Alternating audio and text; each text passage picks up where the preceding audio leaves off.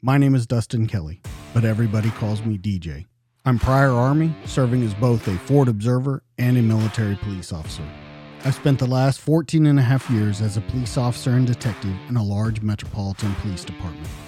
Two things that I've learned throughout my career. One, everybody has a story to tell. And two, the best stories are true. This is the DTD Podcast.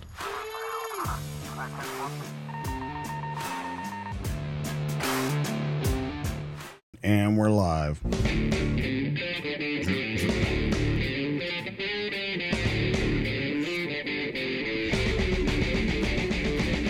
What's up, everybody? Welcome back to the DTD podcast. This week is an episode that so many people need to hear. My guest has served the United States Army for 24 years, with the majority of that time as a Green Beret. He's seen his share of war with multiple combat deployments, but this guest trauma started way back in childhood, where he was the victim of abuse for almost a decade, even driving him to attempt suicide at the age of 12. My guest moved on to college and the Army thinking it would give his life purpose, only finding that he could not completely shake the demons or images from his past. There were more suicide attempts and more silent suffering until he broke free from the past so that he could concentrate on the present and his future with his wife and children. He's undergone some incredible treatments that have given him a completely new look at life, and this week he's sharing his story of trauma to triumph. It's my great honor to introduce you to Trevor Beaman. What's up, my friend? Hey, how are you doing today? I'm really excited to be here to share, you know, the experiences of what I've been through, and you know, it's it, the more people I can reach about this story that I have is is really a goal that I have, and it's really something that means a lot to me. Well, I, I got to tell you, you know, I, I, I want to start off kind of light, but I've heard from people that know both you and I that you were kind of the Michael Jordan of trauma. and uh, after hearing your story, after reading about you, now there is a new book, The Invisible Machine, that has your story in it. There's so much about you, and there's so much to go over in this podcast that mm-hmm. I, I can't wait to get into this story. So let's start like we always do, way back in childhood. Let's talk about how you came up, how that stepfather came to be, and what happened behind all of this that kind of started this trauma ball rolling.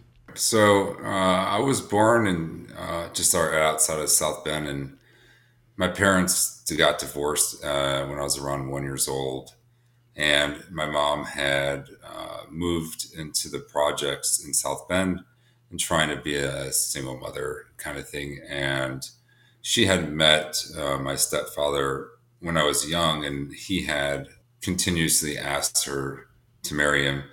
And throughout that period of time, until I was about seven years old, like she had had dated a few people that had brought some violence in the house and almost like an attempted murder on my, my mom's life.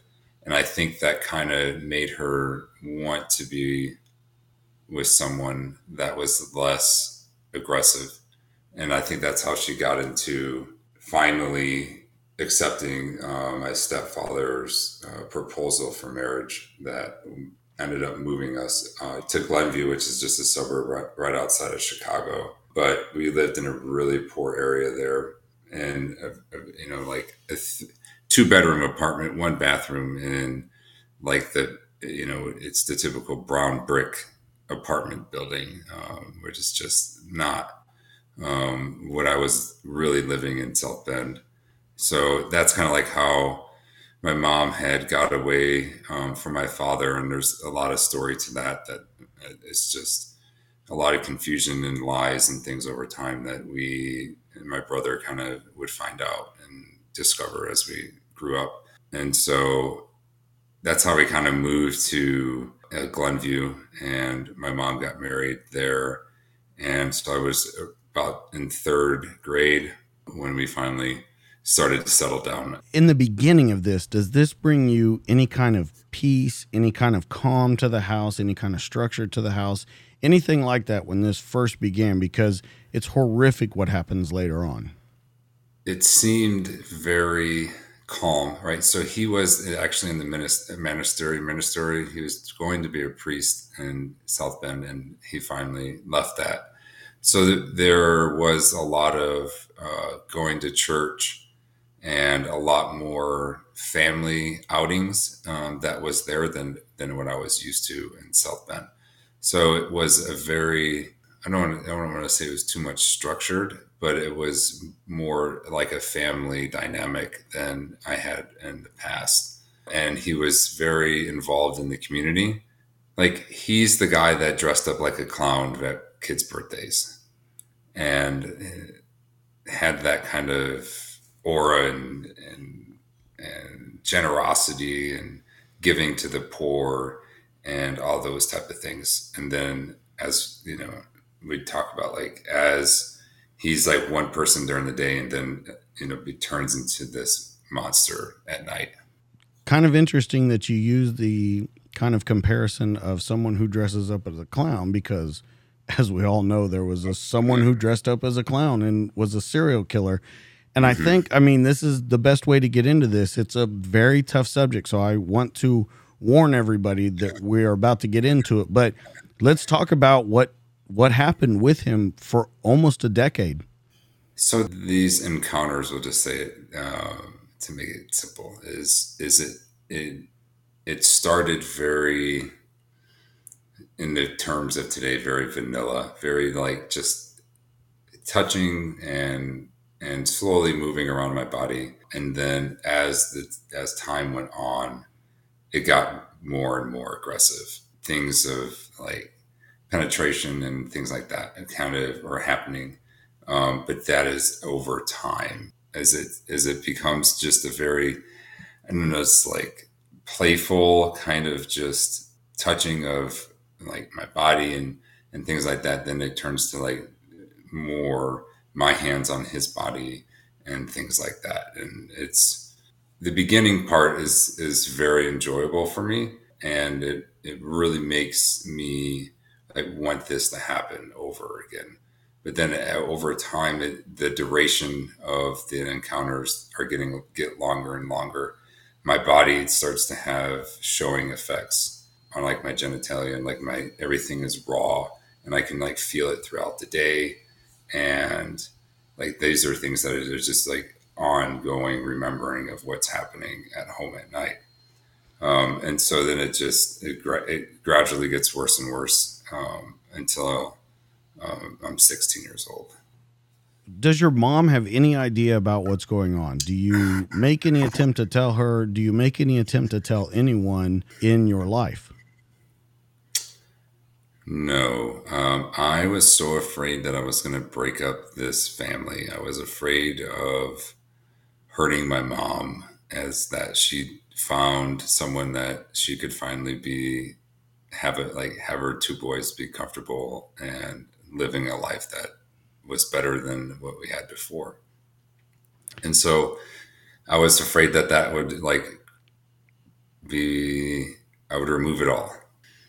So was any of this going on with your brother at the same time or do you know if that happened?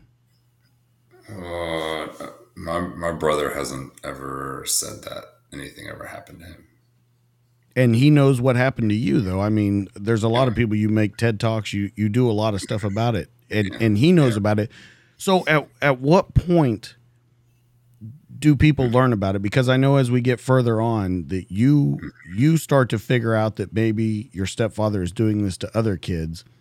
You yeah. make an outcry um, right. is there anyone that knows what's going on are you just suffering in silence and just yeah. kind of you know, I guess putting all this away to build up for a future time.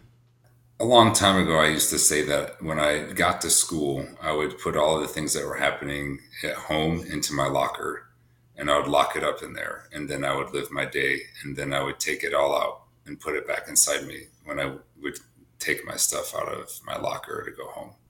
And so I, I learned to really compartmentalize what was happening at a super young age. Um, and I think that contributes a lot to struggling in school and getting bad grades. And I, I know I must have been a really hard teenager to deal with. there's that kind of what I kind of used for a long time. It was just like bad things happen and I compartmentalize it and put it away and I just don't ever face it. Really, in my house, I was really shown like stonewalling is the way that we deal with problems. And we never really talked about it. But to get to your question about like, how did this all come about? So my mom was an ER nurse and we'll get into why this like makes me had a lot of questions after my kids were born because like I see if my kids don't sleep okay, like they're not okay the next day. And so for this to be happening for me for so long makes me feel like my mom just wasn't present or maybe she just had so many things going on in her own life that she couldn't see us, which absolutely breaks my heart. But there when I was 16 my mom had seen me and it's in, I'm in the same bathroom where I tried to kill myself, where I'd taken heart control pills and slit my wrists. And she asked me, she's like, "Is your stepfather fucking you?" And I was like, "You finally asked me the right question." And my mom left. Um, it took me, and we I kind of ex- loaded, unloaded everything on her in a few hours, and then we went straight to the police station. And I told the police officers exactly what was going on and how long it had been going on for and they went directly to the house and arrested him. And that night, he signed a full confession to everything he had done to me. And then it was in and out of court for about two years. And then when I was 18, I stood on the stand and said all the things that he had done to me, and he went to jail for eight years. Okay, there's so many questions that come from that. Let's start with the first one. Let's start with the first one with your mom. I have to know, and I think a lot of people would want to know too. One, she's an ER nurse she's she's trained in medicine. She knows kind of what to look for, not only as a mom but as a medical personnel. Um, she obviously caught on at the age of 16. But do you ever look back on this and blame her for it happening? Hmm. I try to tell myself I was better than her, that I could I hit it better than anything. Um, but I wouldn't say that I blame it any on her at all. I just don't see how you can't notice things are not right. It's something that I, I've tried to reach out and get an answer to, and it's not much as um, came from those type of questions. And so you've asked her these questions. How does that happen? Yeah, um, and oh, not to get too deep in our like family issues, but like it's basically like that was a long time ago, and those are things that I ha- she has to deal with, and almost to a way that um, I don't deserve those answers, kind of thing. And so I really haven't talked to my mom probably now in eight years or so because of a lot of the questions after my kids were born that I had asked about my childhood and what things had happened with my father and when I was growing up and what how I was as a child and could you not notice that these things were going on with me because I see them in my own children and there was not much of a uh, response to that. Does she ever apologize to you? Yeah, she's. I mean, she's, I, she did the best that she could. That's the answer that she gave you. yeah, yeah. Okay. Um, and for for the things that I've done and stuff like that, it makes it just hard to hear that. And I don't because I see how my wife acts with her our children, and I see how hard she fights for us and fights for other kids that with her job. And I'm like, I just don't know how you're that oblivious to what's happening. So, do you think, with all the treatments, with everything done, kind of a final question on your mom?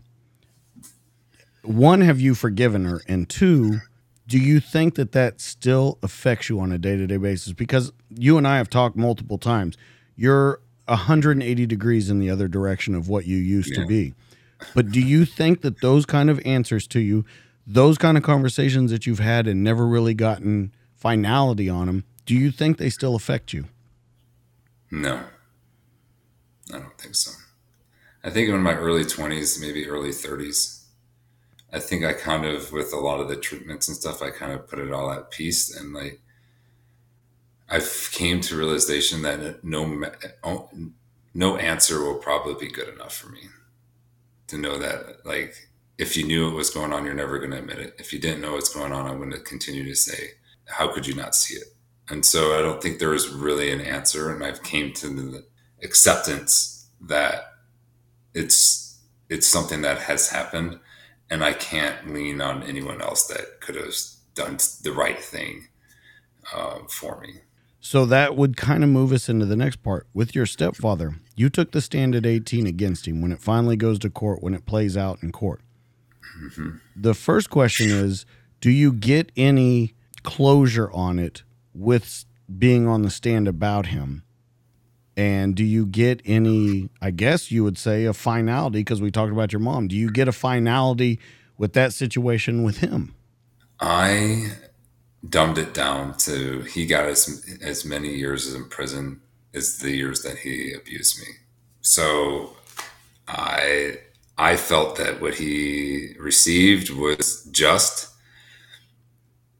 but I mean, for a long time, and especially going through the qualification course, it's like I would think about you know harming this person, um, and it's and it, and, it, and as time goes on, it's like the gunfights and the people who die. It's like we end up I end up killing people for less in a way, and I'm like, I'm this person still living on this earth and this awful things that he did to me and I'm and I've got to the point where like I've almost like reluctantly like I let that kind of go at this point. Um, I don't with some really really good treatment and a lot of hard work. I've got to the point where I can just say, you know, I I won't let you have control of my heart and soul and my brain anymore. And by having that is the best thing that I can I can do and and be the winner of this you know bout I guess you could say that I I am no longer imprisoned by him because of the hard work that I did to get him out of my life. So let's tack on to that question. We'll put a little more to it. You mm-hmm. just said that 8 years he got the amount of years that he abused you for and you thought that that was just. When you look back on it now as an adult because at 18 come on, we're really not adults then but yeah. when you look back on it as an adult, and even more than that, when you look back on it as a father now, was that enough time? I don't know. That's hard. um, I think that the type of place you should have gone to may should have been different. Okay. I think that a more physical, more like general population type of facility, I think probably would have been more uh, because of the the thinking that I have about what child molesters receive in prison would make it more acceptable. I think. So all this is over. Eighteen, and and by by no means do I mean we're done with this part of the story. But eighteen, you decide to go to college. You think that you yeah. can move past this, get on with your life. You go to Purdue, you join a fraternity, you find alcohol, you uh-huh. figure that kind of helps you a little bit. It blacks out the yeah. memories, but you have to continue drinking. But let's add two more things on top of that. Your best friend commits suicide, and you have yeah. a girlfriend who is murdered. Correct. So, do you ever yeah. look at that age? Because you're what 19 when all this is going down. So, my friend Sean Keeley kills himself like 2002, and I think Kayla Hurst gets murdered at University of Ohio. I think 2003. So I had I had been in college, so I started in A of 1999.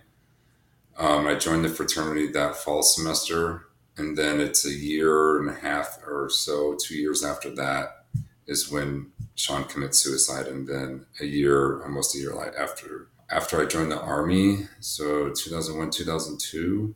I have to. I don't know all the dates. It's been so long since I've looked it up, but so that it's it's like I, you know, I have a girlfriend that gets pregnant. She has an abortion. I join the army. I, I come back my best friend commits suicide. I get called up to go to Iraq. Ex girlfriend commits, you know, gets murdered with two other of her friends, and then I go back to school. and it's just like nonstop stuff uh, that's going on. So let's take this piece by piece because we need to kind of unpack this to see how it plays out later. Mm-hmm. Let's start with the friend. Do you find out why your friend? Well, first of all, do you see any of the signs now that back mm-hmm. then, and then now that you know what signs to look for? Did you see any of the signs? And did you find out what was the driving factor in that him committing suicide? So Sean and I were pledge brothers, and we ended up we were living together. Um, and he had gone to work somewhere in the summer, and he had gotten a DUI, and so he was on house arrest for the charges and stuff. And he had started drinking at home, and he had um, his parole officer came over and gave him a breathalyzer, and he had been drinking and he got in trouble for that. And he, I think uh, that he was also bipolar and he was on different types of medication and he struggled with alcohol for a long time. And he just basically left in the middle of the night and drove to Michigan to his parents' cabin. And that's where he hung himself. So I want to tie these two together Mm-hmm. At 12, when you try to commit suicide, you took a bunch of pills, you you slit your wrist. You see that he hung himself. First off, what memories does that bring back? Because you saw it at a young age, so it has to be burned into your brain at such a young age. When you see mm-hmm. that this happens to him, yes, it's not the same way, but once this becomes a reality that that com- you know that the completion of the act happened, what does that do to you? And does that take you back to the childhood again? Mm, yeah, I think so. But I, like we we drank quite a bit, and the thing about this was different is that we like shared his life together as the members of the fraternity and where we were living people would come over and spend time with us. Because it was four people living in the house. Um, even though Keith, uh, Sean didn't like do the um, suicide at our house, people came there to spend time with us, and like there was a really good long period of grieving that the house kind of went through, and it's different than what went on when I was 12 because I was lying about everything in the hospital when I was a kid.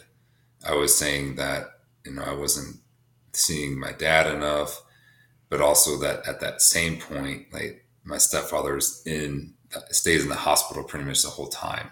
So there is no way for me to like grab someone and talk to someone or anything like that. Um, so that's like a, a big difference there is that one, I'm just like completely silent about what happened. And the other one, I'm able to like cry and talk about things and share memories and there was a lot of people around me during that time to kind of just be there for me, which was a, a little bit different in the, in the two ways. So is that the first time you feel like you have really a family surrounding you? Mm-hmm. Oh yeah. So that's when I really felt like I had a father. It was like the upperclassmen, and at, at, when I was at Purdue, there was some older guys that were in, coming into college um, that I really was able to look up to and ask them for guidance in life. And socially drinking was okay, and it seems to be okay for a really long time. It's, especially as I move into the into the military, it's a very much accepted practice. So uh, abusing alcohol there wasn't hard to do, and either was in, the, in as I move on to living in a country club and living uh, and being around you know different army units. It's still the same acceptable behavior but i didn't like i didn't get very violent or i didn't get out of control or i didn't like black out and do you know weird things i took care of myself and i was you know i was res- responsible in that way is that so that i didn't get in a whole lot of trouble but don't you think the whole point of you drinking then was not to cause trouble was not to go out and party it was to black out these memories that was the whole point of drinking every single time. We can paint it in any light that we want, but you and I have talked and that was what it was was blacking out those memories. disassociative. It's a it's to not feel anything and to not see it in my my head anymore. The memories just were gone. But they've got to come as soon as you wake up from that, and as soon as you got to do your next day, they've got to come screaming back in. Yeah, and so it's like even before my feet touch the ground, they're already back in me. And so then I just got to find things to do. I work hard. I'm always doing stuff. I'm always on the move. I'm just constantly just um, can't sit still. I'm just like people just say like I have like ADHD or something, and I'm just constantly doing something, riding my bike, going somewhere, um, finding finding something to do. So there's not a whole lot of time where it's just relax and and like think about the past. Um, that comes up later. It's I really focused on like the past, especially in selection. I think I had a lot of time to like do some deep thinking and, and deployments and stuff like that. Really allow you to have some free time. So, does anyone know because you said they kind of paint a picture of ADHD or anything? Does anyone around you know of the past, or is that still to yourself? No. So, when I was rushing the house is when I, um, it was during the last week of initiation, um, is when I went to, uh, to go on stand on the stand. Uh, so I had to tell him why I was leaving, and I was like, "This is what happened to me as a kid, and I'm gonna go put this guy in jail." And so I had to leave and, and go do that. So it was very, like like I said, it was very open about what had happened, but not about how it made me feel. But I think once again, you know, we talked about that, how you felt. And I think that you've come to terms with it, come to grips with it, and figured out that as you got older, your young brain didn't know how to deal with that. And that was the way that it kind of I don't want to say cleared it up in your head, but that was the way that your your brain pushed your body through it. Yeah, for sure.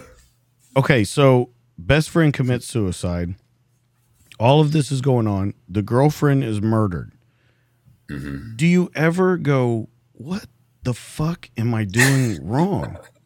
well, I mean, she was just a gal that I was with before I had left to go to basic training. But she meant a lot to me, and to have that happen with that such a violent thing when I was just you know 22 years old was hard to deal with. Like this this innocent, beautiful person life was taken, and it just was didn't make any sense. And, it, and like, I don't know how people could commit acts like that. Uh, for like for simple crimes of just like a bad marijuana deal. And whole incident is just bizarre. Um, so it's it's very hard for me to understand like why someone would do this. It just doesn't make sense. Um, so it just weighs down on me like humanity and and the thought from the, the, you know people thinking and and acts that people do and it just doesn't compute doesn't make sense. You would agree though that it will probably never make sense. With everything yeah. that you've seen with everything a lot of people have seen it won't ever make sense because there is no reason to it. Yeah uh, you're right. And it's it's weird because i feel like when i was in my young 20s like the world didn't make sense like it makes sense now and it's it seems that like just that small period of time seemed like years to me. And that that connection with a person seems so powerful at that time. And to have her lost was just uh, it just broke me. And i don't know why but it, now that i'm like in my 40s like it, it doesn't seem like if i lost someone like that it would be as painful. I don't know why but I, maybe it's because of experience of life and and stuff but it, it seems that my brain and my body is able to process like those type of events without as much emotion. Well don't you think the simple answer to that is you've seen a lot of death? I, I, mean i'm being I, I, I know it's very forward in saying that but you have seen a lot of death. Yeah.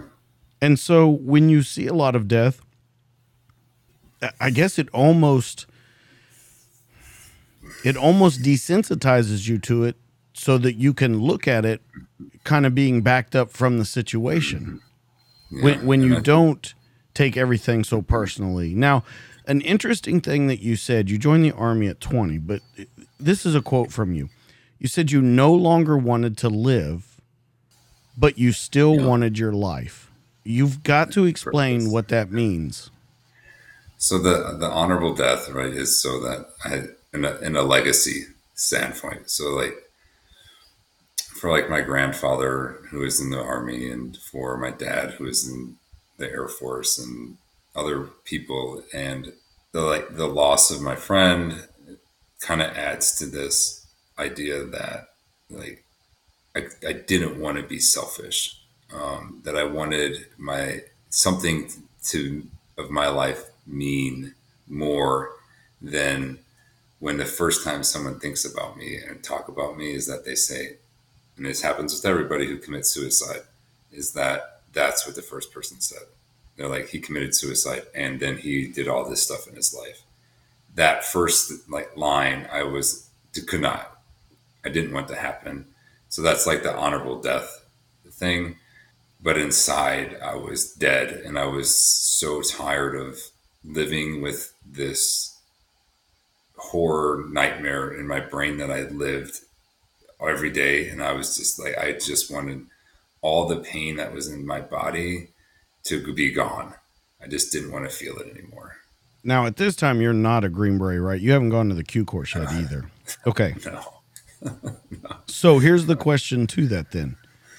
Do you think that I guess the process wasn't moving fast enough in regular army so you think, well, I'll up the ante on this and that should make this happen quicker.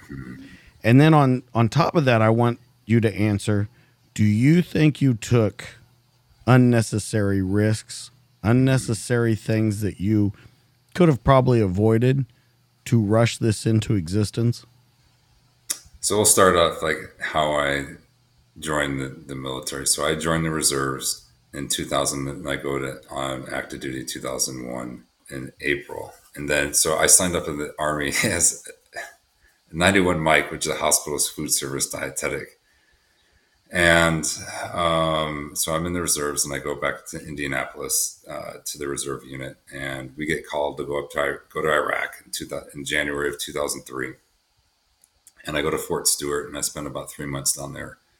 And they, at the end of that mobilization, they say, we don't need your MOS.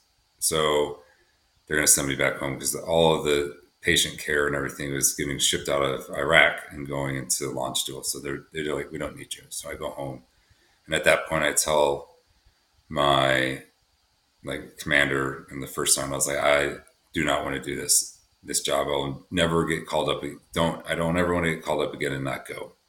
And so I go back to Purdue, and I then I joined the National Guard, where I joined the the 151st Long Range Surveillance Detachment out of Darlington, Indiana, and they have a 92 golf spot open. So I was a, an Army cook, and I was like, so I got a slot into that unit, which is phenomenal. It's exceptional soldiers and leadership in that in that unit.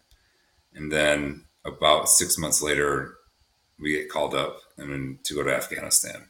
In the train up there, I go to uh, Little Rock, Arkansas, to Camp Robinson for to, be, to go to 11 Bravo infantry training, and then I spend from July 2004 to July 2005 in Afghanistan.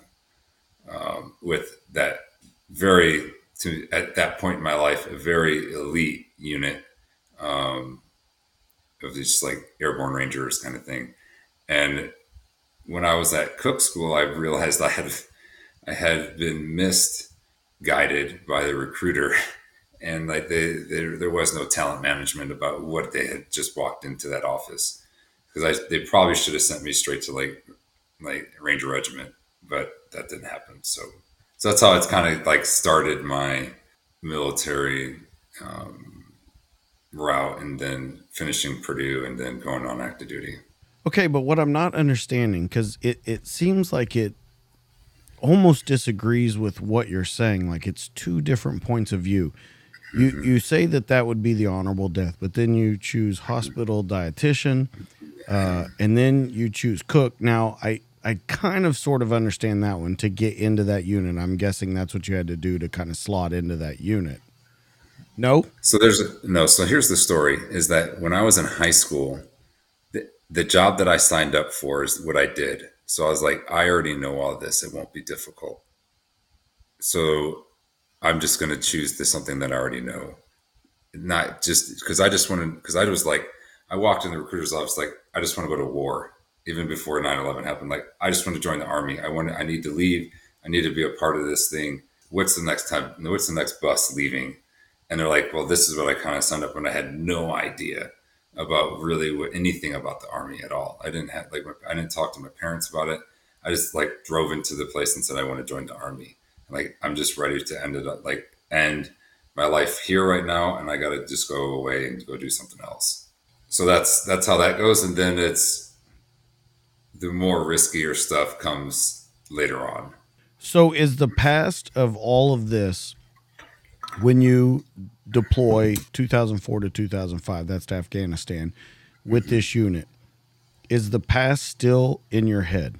Oh yeah, oh every day, for sure. And it's hard. There's there's, not a lot of alcohol in Afghanistan or stuff like that. And so we went on patrols a lot, and it wasn't at that time Afghanistan. It wasn't really kinetic, um, and we didn't get into like firefights or anything. It was just we went to some bad places that I didn't really know that it was uh, until later on in my career, where we had went and we were still in light skin vehicles and we worked with the Gurkhas and we went all around, like from most of the time we were in Kabul and then we spent some time in, in Kandahar. And then we went into like Lashkar Gah and up to like Camp Price and things like that. Um, and that's where I saw this new lifestyle of soldier that's living in Afghanistan and training soldiers and living out in the middle of a fire base. And I, when I got to uh, Camp Price, I was like, this is exactly what I want to do with my life. And that's where the Green Berets were living. And we were, we did pay missions for the ANA. So we brought money out to the ODAs to, so they could pay the ANA guys. And I was like, this is exactly what I want to do. Because like when, um, when I first thought about when my stepfather was abusing other children, the kids had been diagnosed with autism and Down syndrome that he was taking care of. And I, at that, I was like, I, I think I put in the, this like inside of me of like, I have to help other people. As I learned more about what the Green Berets did and all the, you know, free the oppressed, it's like, this is something that I can make a change in someone's life when you go there and and you've talked a lot about the Q course, uh, getting into special forces, and and a lot of our conversation that we've had before is during the Q course. You have a lot of time to just walk around with your thoughts, and I mean that literally. You have a lot of time to walk around with your thoughts. Not really. I I think you would agree. Is it is it a team based situation that you're in, or are you pretty much an individual doing what you need to do? So I think that that like evolution of like being an individual into going into a, a team happens over the time of the when I went through it was two years long. So it's at selection, it's really just like what can your body do and what can you perform. There's not a whole lot of like mental power there. It's just boots to the ground. How much grit do you have in your body, and how strong is your back and your will? and can you know selection and assessment break you because that's what it's designed to do the, during that part it's it's you're walking by yourself it's it's a self-guided kind of course and you get to walk to the woods and i didn't really see a, too much of a problem with land nav and anything like that because i just thought about my life and the things that i had gone through and the things that i planned for the future and think about the past and and it just kept my mind busy when I was walking, you know, 10 kilometers to the next point.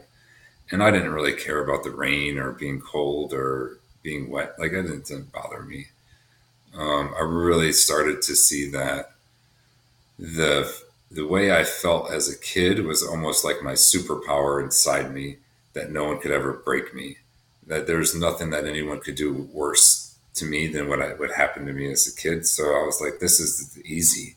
They feed me, they let me sleep, and I get to work out, and like I'm gonna get to be alone, and I get to just you know think about what I've been through and ponder life, and I I just put a lot of time into that thinking about my own life and the things that I had been through.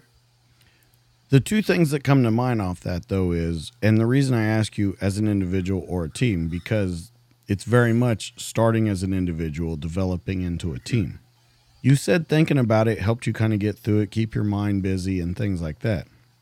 But it never goes away. You never find conclusion in it. It's just things that haunt you. You don't ever start to feel better about it. You don't ever start to change your opinion about it.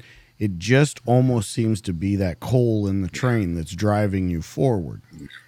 And then number two, you have such a switch when you said that the the best friend committed suicide. You had this family finally coming down around you. Now in selection, you're back as an individual. You have no one telling you they're there for you, anything like that. This is there for you to prove and it doesn't happen until you get to that team. So how do those things help you? Because I'm not understanding if you can never change your opinion on it, never get finality from it. I get that it drives you, but at a certain point you're just driving an empty train. And then when you finally get to that family, how does that does that logic, does that thinking change at all? So, one of the greatest things that the army has is that you have graduations and so there's every four weeks or every six weeks, there's always something that is to be achieved. So it's like I have small goals to go after and I go after. And I have, I keep my mind like, hey, it's only eight more weeks or it's only four more months and, and I, and I'll achieve something.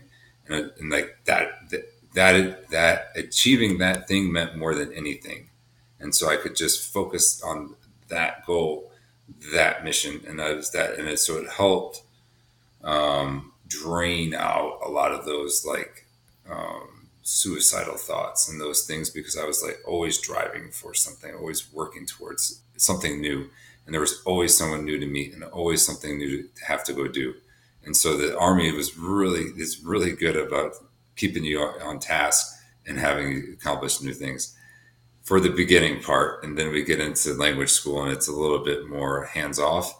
But that's just makes it difficult because you're like you have more access to alcohol than when you're out at Camp McCall, and and they're going now I'm going back to school setting again where I feel like I know how to how I'm supposed to work and act in this setting because I was from going to school, and now I think that all of those like intrusive thoughts start to come back again as I'm just like sitting in class for months at a time, and I'm like, I'm struggling with this language thing, and it's really hard on my brain, and I'm giving it everything I got, and I'm still failing these uh, exams.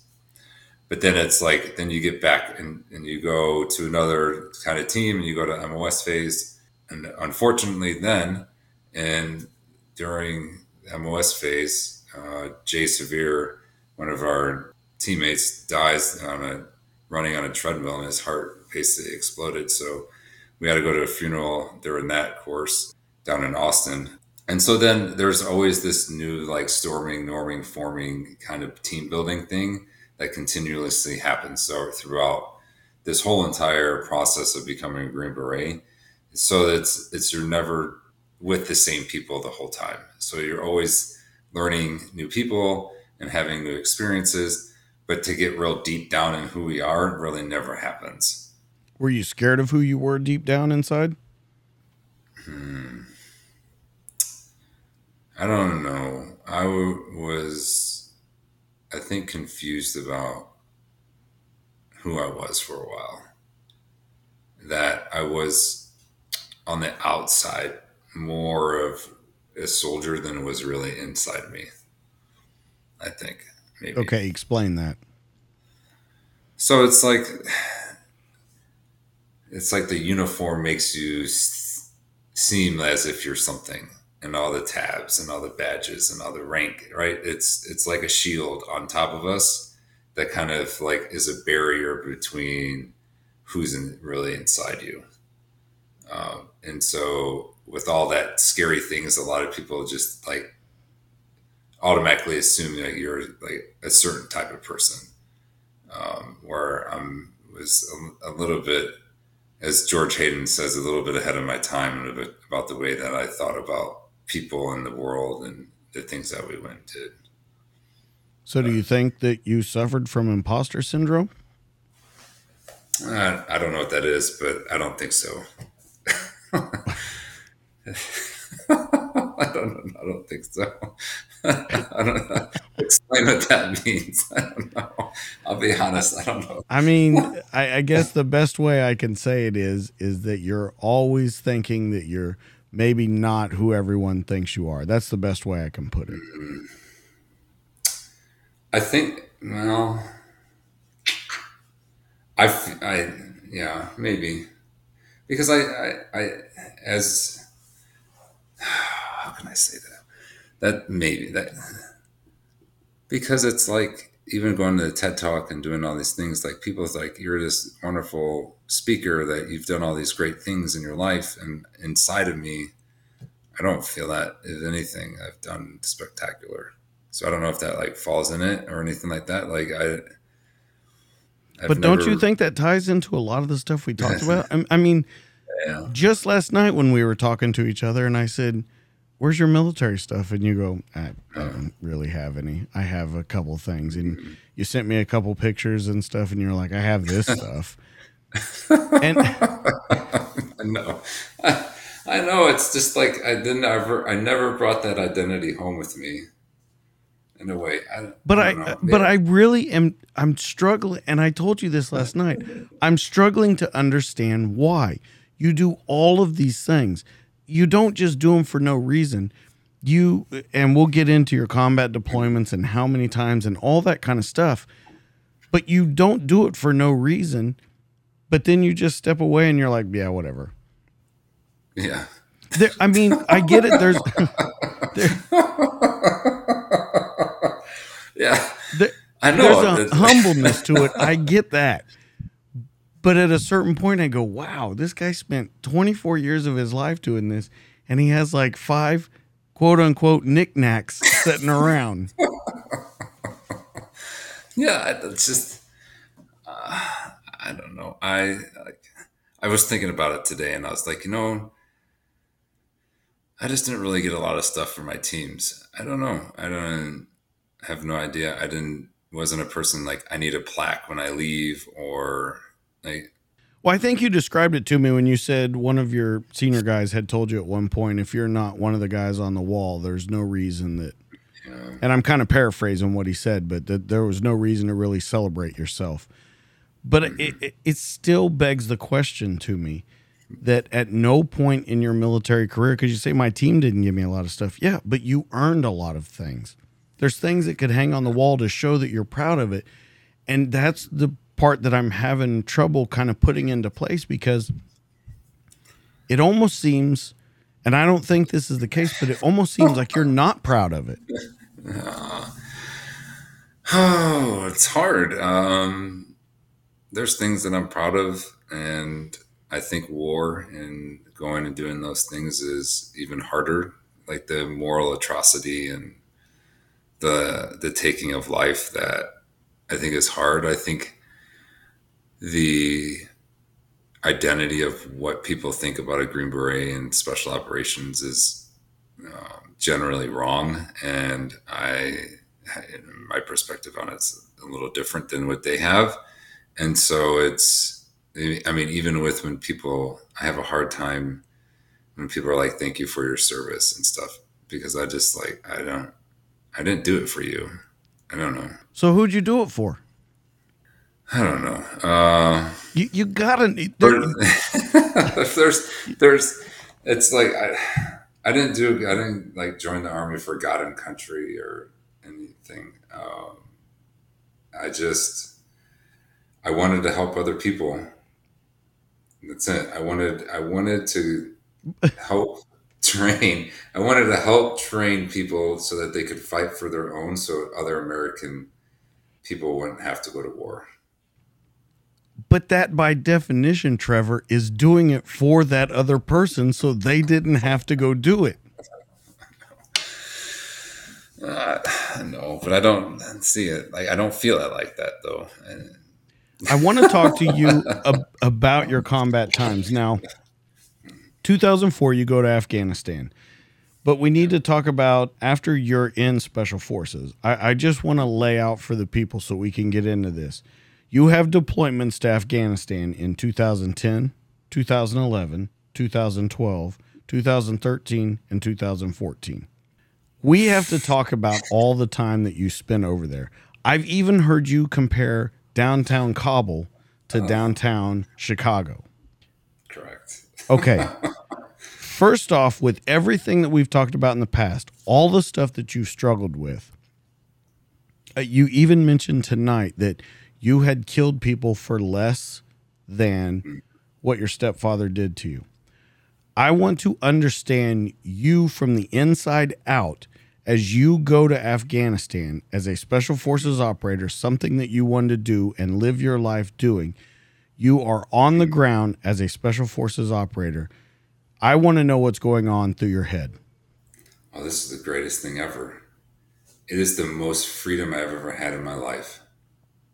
Being there and being on that fire base with that ODA, having 200 square kilometers of land that we had to patrol, protect, bring governance to, that I could really affect another human's life because of the things that I did or didn't do. There is a a lot of feeling as if I never know when I'm going to die. There was a where we were. There was on Western Afghanistan. There was a, a lot of IEDs and stuff that was uh, a constant threat for, to us. But I would end up going on patrols and be away from our main fire base for like 30 days at a time. And I would take Afghans and Americans on patrols, and I was the only Green Beret there. And we did a lot of actions that I kind of feel are in the gray area where we would do like false IEDs and we would attack things at night that weren't necessarily anything that we would do like feint operations and we would do like launching of mortars into different types of areas and just for containment and things like that and the clearing of villages and just the treating of people good and treating of people bad and like gunfights and and Magnus Johnson's with us. Uh, he's the owner of Mission 22 and he had left after that. Uh, so that's this is going to be my third deployment in 2011.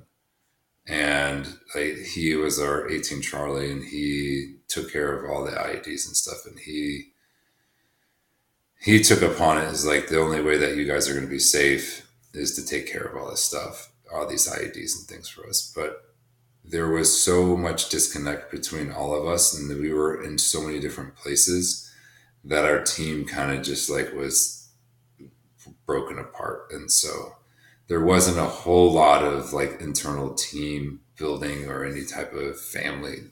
I don't think a lot of the that either of the point to those two deployments in 2011 to 2012 into 2013 i didn't feel as if like it, what everyone thinks like this camaraderie of men. It just wasn't i never really necessarily felt it.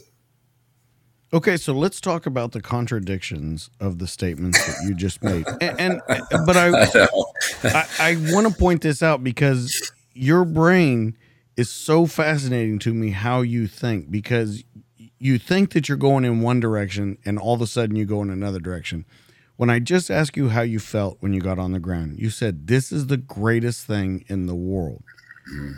and maybe four sentences later you said, "Well, we did things that are kind of in the gray area, and I don't know how I feel about them and things like that." That's a huge contradiction between the two. This is the greatest thing in the world, and I don't know how I feel about this. Yeah. So you got to tell me how you settle it in your brain. Drugs and alcohol. Like I, I, I lived off of Valium when I was gone. I end up, taking, you know, injecting synthetic opiates, um, and I just start to kill all the pain that's inside me. And it's, it's like the necessary evil that we have to do, and but also like the humanity of me is being ripped and taken out of me at the same time. But also at the same time, we're doing like humanitarian things and giving food and supplies to people and building uh, communities and villages back. And but then there's it's like it's day and night kind of things. Like there's things that we do during the day, and it's like, hey, we're great people, and then things that we're kicking down doors and searching people's homes in the middle of the night, living this two different lifestyles, and it's very confusing.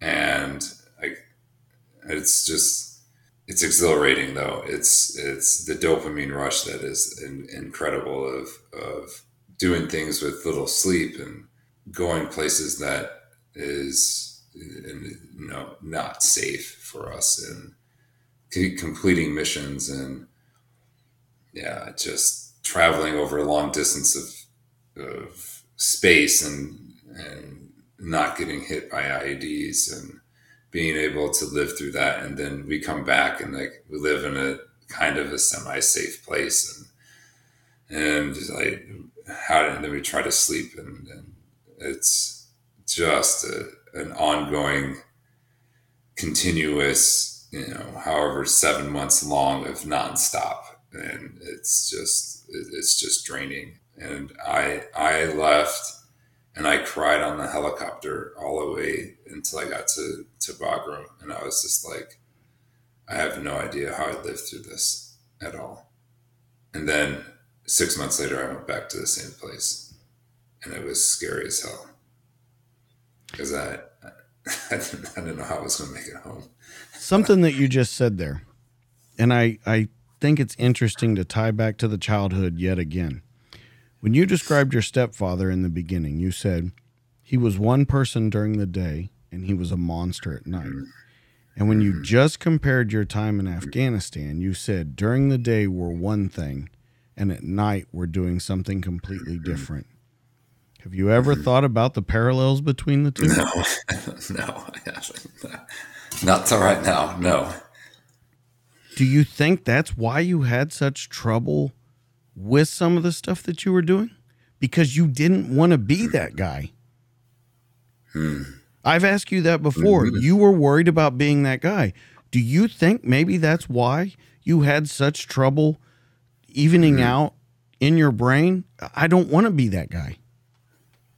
I mean, the way you make it sound makes a lot of sense. It makes it almost attainable or, or attributable to something in a way. I, I just when I heard you say it, I'm like, wow, he that's how he yeah. compared it before was day and night.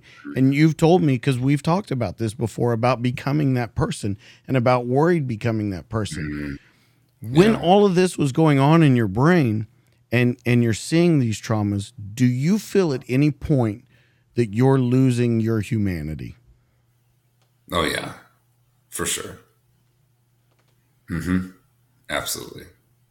I think it's after my fourth deployment when I felt like the compartmentalization of being a forward deployed Green Beret and being back home in North Carolina kind of merges together. And I felt like I brought that guy home with me and it, it was hard I think the, the, like I said, like the compartmentalization, like I had learned as a kid, like I'm gonna leave this there, no longer stayed there anymore, and it finally came home with me, and that's when I was like shooting up uh, at home and starting to drink a lot more.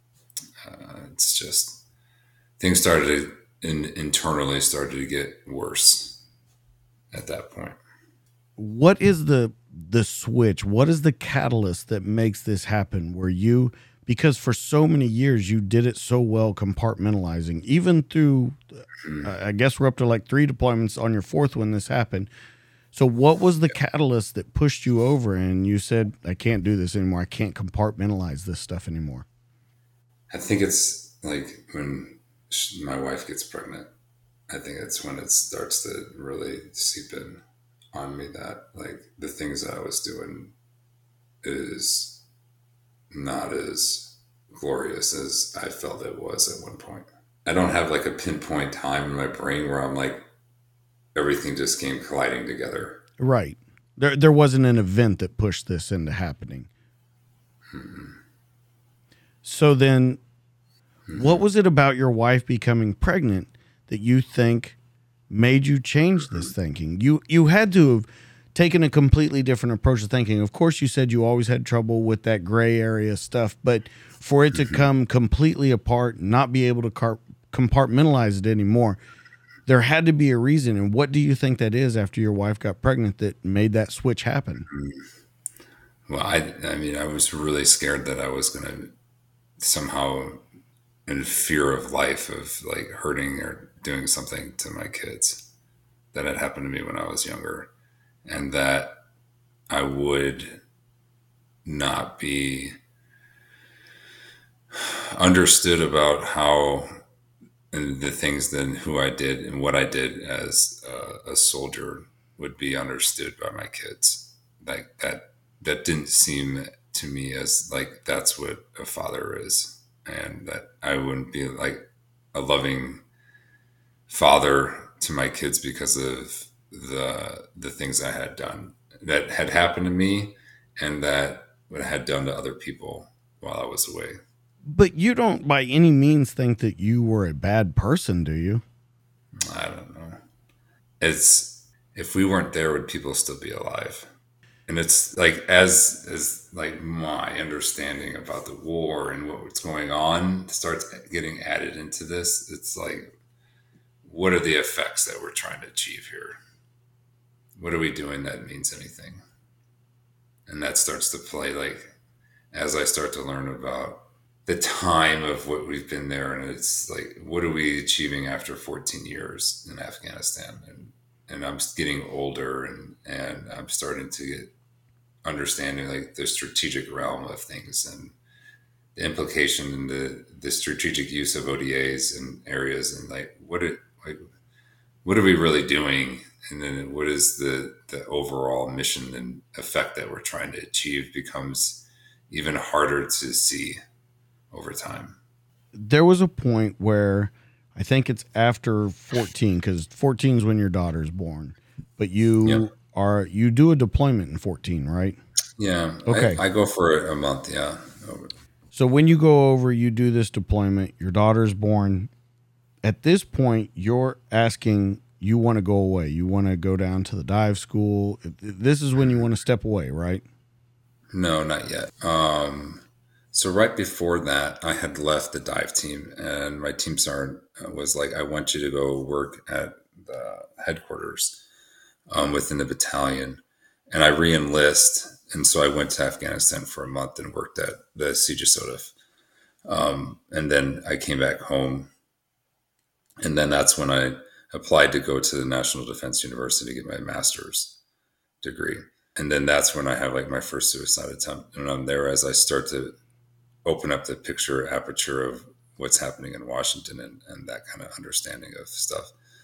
And so then after that, kind of a, I go back to group, um, third group in 20 July of 2016, and then I do a trip to Africa to Burkina Faso, and then that's when I really decide that killing people is not for me and it's really playing a toll on my body and my mind and that's when i come back and i request to go down to key west in 2017 in july okay so let's roll it back a little bit to 15 mm-hmm. then because i was a little confused yeah. on the timeline so yeah.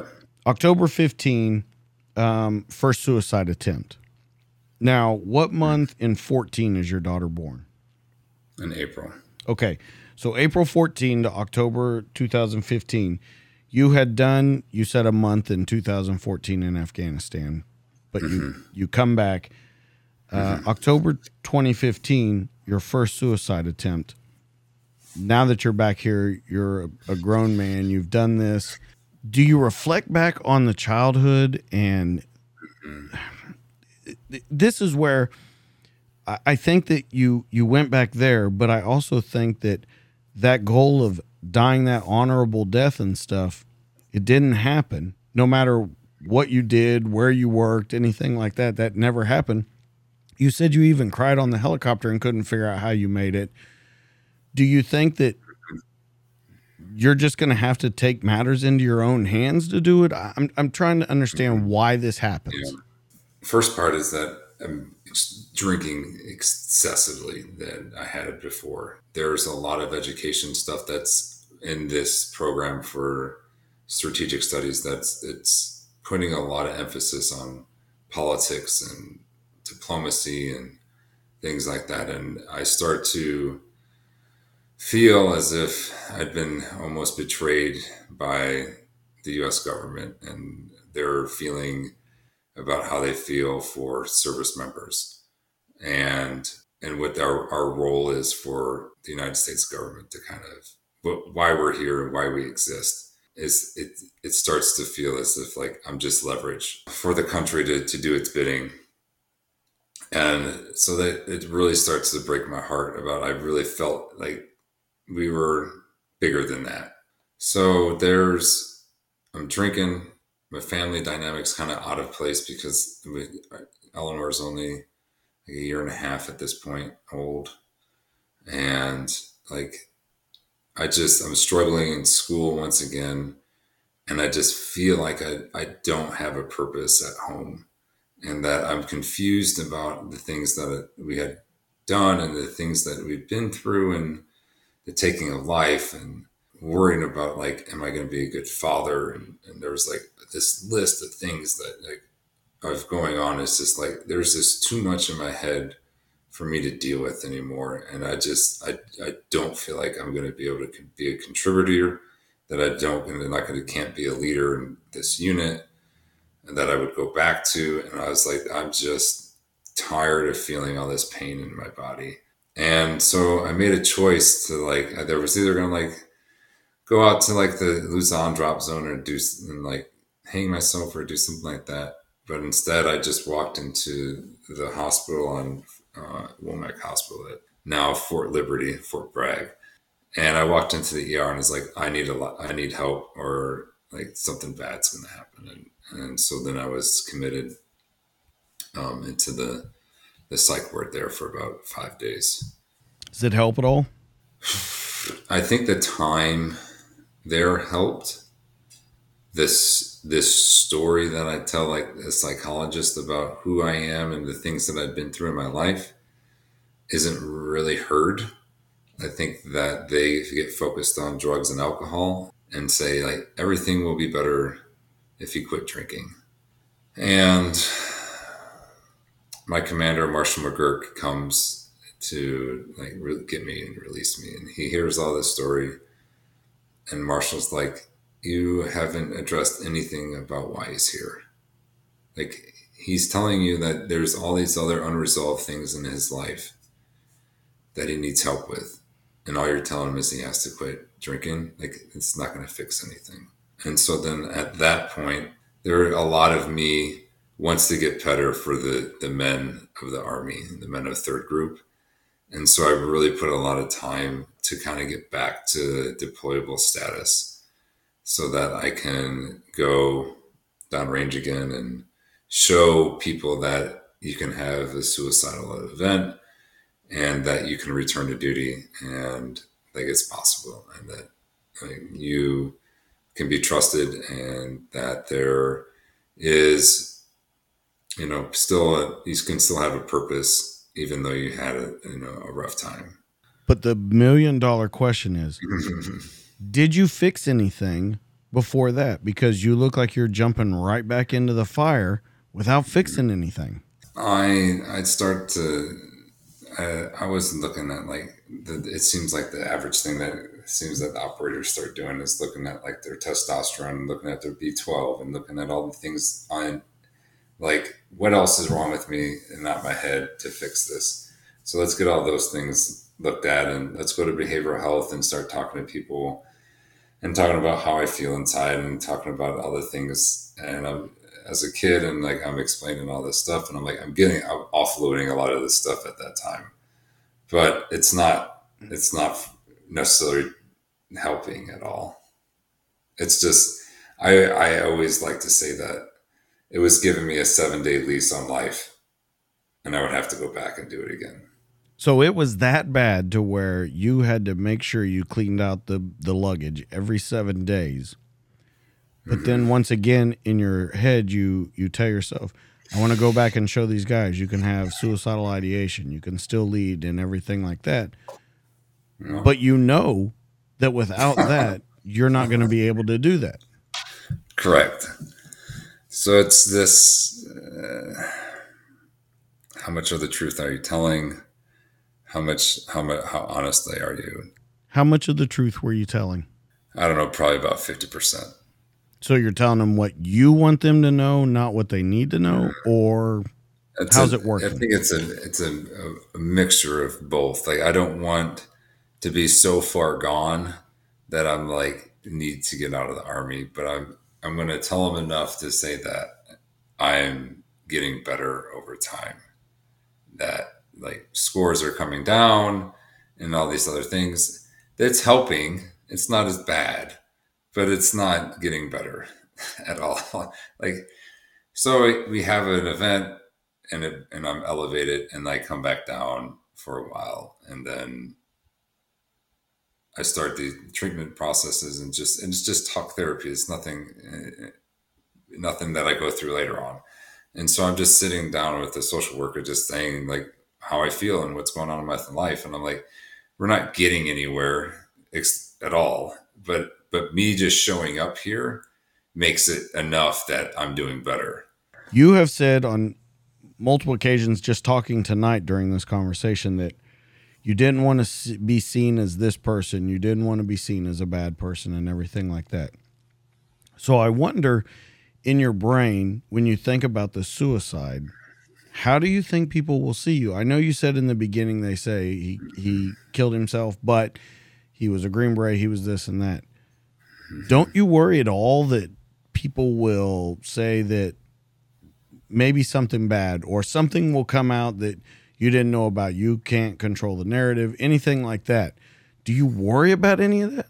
At the time that I'm like having a suicidal event or like having ideations, there is no care about any of that. But it's no care for myself or my family, my kids, all any of it's gone. Um, I as I get more and more treatment done, I start to recognize how painful that a suicidal event has on other people and would and have on uh, my family and my kids and it it starts to deter in my brain that this is not a an option that I, I really got to fight against it because it it's so toxic in that it it's it doesn't solve anything at all. It's it's it, I hate saying it's a coward's way out, but to me it it it's like you weren't man enough to face the problems of your life and he just wanted it to be gone. And that's to me it's this like over time it wasn't it wasn't viable because of all the other things that would come from it that even though I wouldn't be able to see that, what would just just how many lives and and people would be destroyed because of it. In in essence, you're turning the corner when you're thinking yeah. about this stuff. When you go to the dive school, you actually love being at the dive school. You love diving. I guess. I fucking hate it. It sucks. It's not fun. It hurts a lot for some reason at first. Like so, I'm like, man, this this diving stuff really hurts my bones a lot. But it's um, there's a lot of purpose there. There's a lot of things to do. There's a lot of like I people to count on you. There's a lot of being an expert at something that you've not necessarily an expert at before. There is a community there that I hadn't had really uh, because it's a necessity down there in Key West. Both of our kids are born at this time. We we lived through a hurricane. Like there, there's like these wonderful family team building events that we go through that kind of shape us to who we are today. And the whole spearfishing thing and diving stuff, like it's it's. Um, I'm so thankful that I got to go down there. The reason we talk about that though is because we get to another setback. You, I know it's so messed up. I know you get put on a medical condition where you can't dive anymore. Yeah, that's right. So let's talk about the medical condition, what it means yeah. for you diving, what it means for kind of your future as a Green Beret. Mm. So I have a PFO, which is 25% of the population has at birth. Basically, like there's a flap in your heart that doesn't seal up the first time you take a breath. You're supposed to not be able to go to dive school or be a diver if you have this in your heart because it allows more nitrogen throughout your body when you go down to depth. And so the partial pressure of nitrogen is compressed. And so with this, it puts more nitrogen into my bloodstream, into my muscles. And so then when you do one foot every two seconds, and then then it, as you breathe and, and exhale, the nitrogen comes out of your body at a time, right? So I have excess. So that nitrogen gets collected into your joints. And unfortunately, what generally happens is you get decompression sickness. And my last dive in July of 2019, I got the bends and I end up doing about an eight hour chamber ride. And I'm lucky it got the bubble got stuck in my leg and not in my lungs or my brain, or I would have been at 130 feet underwater and I would have probably been brain dead. That happens. And so they tell me, you can't be a diver because of this. And I'm like, okay, uh, then uh, I guess I but that doesn't take away from me being a green beret or anything like that. It's just I can't dive, and it's okay. I, that's not what I'm. That, that's not what I mean by that. What I mean by that is what it means to you as a green beret, because we've just talked for this past 30, 45 minutes about the trouble and the moral dilemmas you were having with what you were doing. Then you go there, you don't really have to deal with those moral dilemmas and things. But now they're saying you can't stay here either. Uh, mm, so yeah. it, it, it definitely puts a stress back on you of okay well where does this mean that i go from here yeah but i mean i was be honest i was okay with it because the thing i really fell in love with was spearfishing and it was on a breath hold and i didn't use compressed gas and so i didn't really mind and I, like it hurt my heart for about a day that I wouldn't be able to dive with my kids on gas, but like my kids were diving at, you know, at five, four years old. They were diving to 15 feet underwater with me on the, the reef in Florida. And I was like, this is perfect. I don't, they don't need to be able to stay for 30 minutes underwater with me. Like, this is fine. And so I kind of just let it go. I, I, when I was in Jacksonville, uh, when I had to go to the rehab center, they're like, well, we can put a stent in your heart and you can continue to dive. And I was like, I'm, I'm good. It's fine. Uh, it doesn't need to happen. I appreciate it though.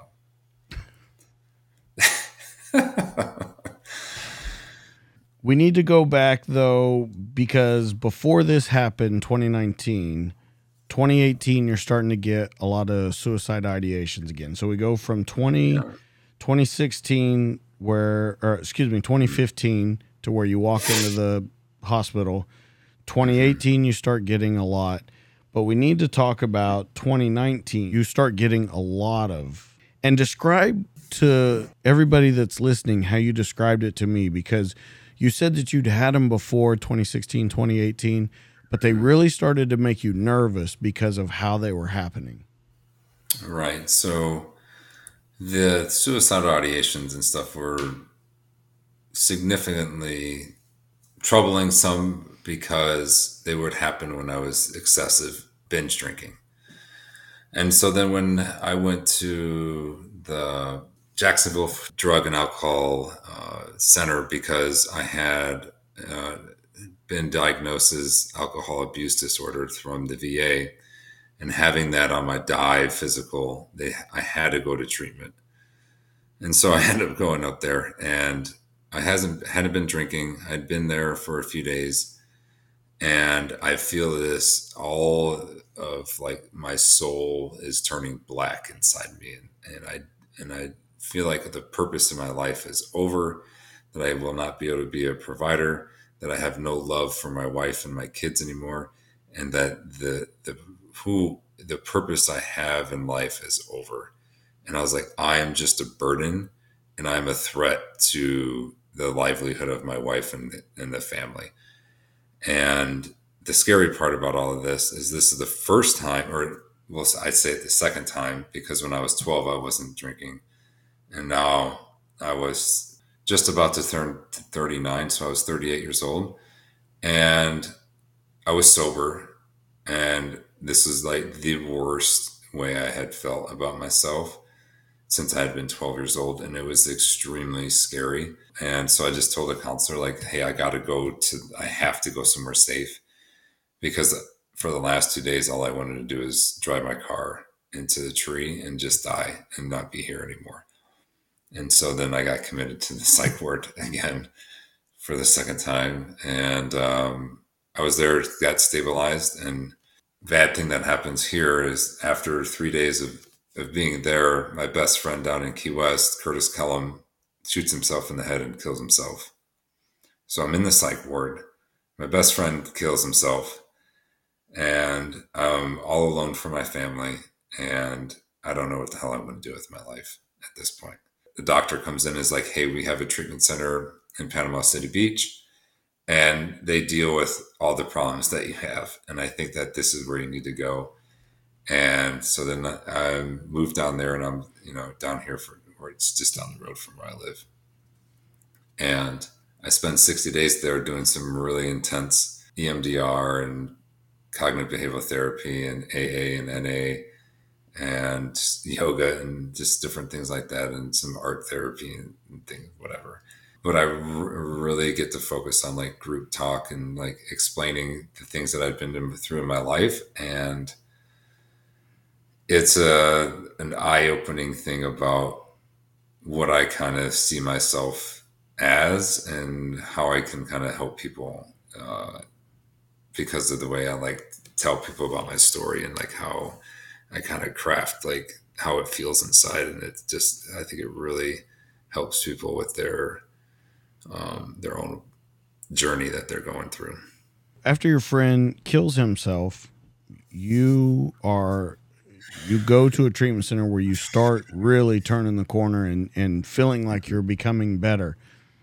Mm-hmm. When you look back on his, because it's such a short amount of time, first off, do you figure out why? Because my mm-hmm. question to you will be is why do we see this rate rising so fast right now? Why do you think it's happening? Mm-hmm. Um, and then did you ever find out the storyline behind him because you were gone? You were in the psych ward. Mm-hmm. What happened?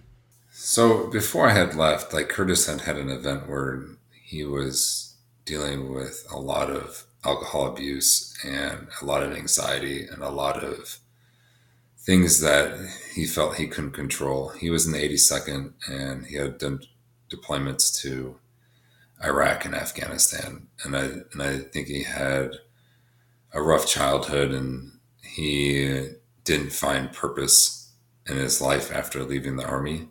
He had hurt his hand and like broke his hand and he got medically discharged.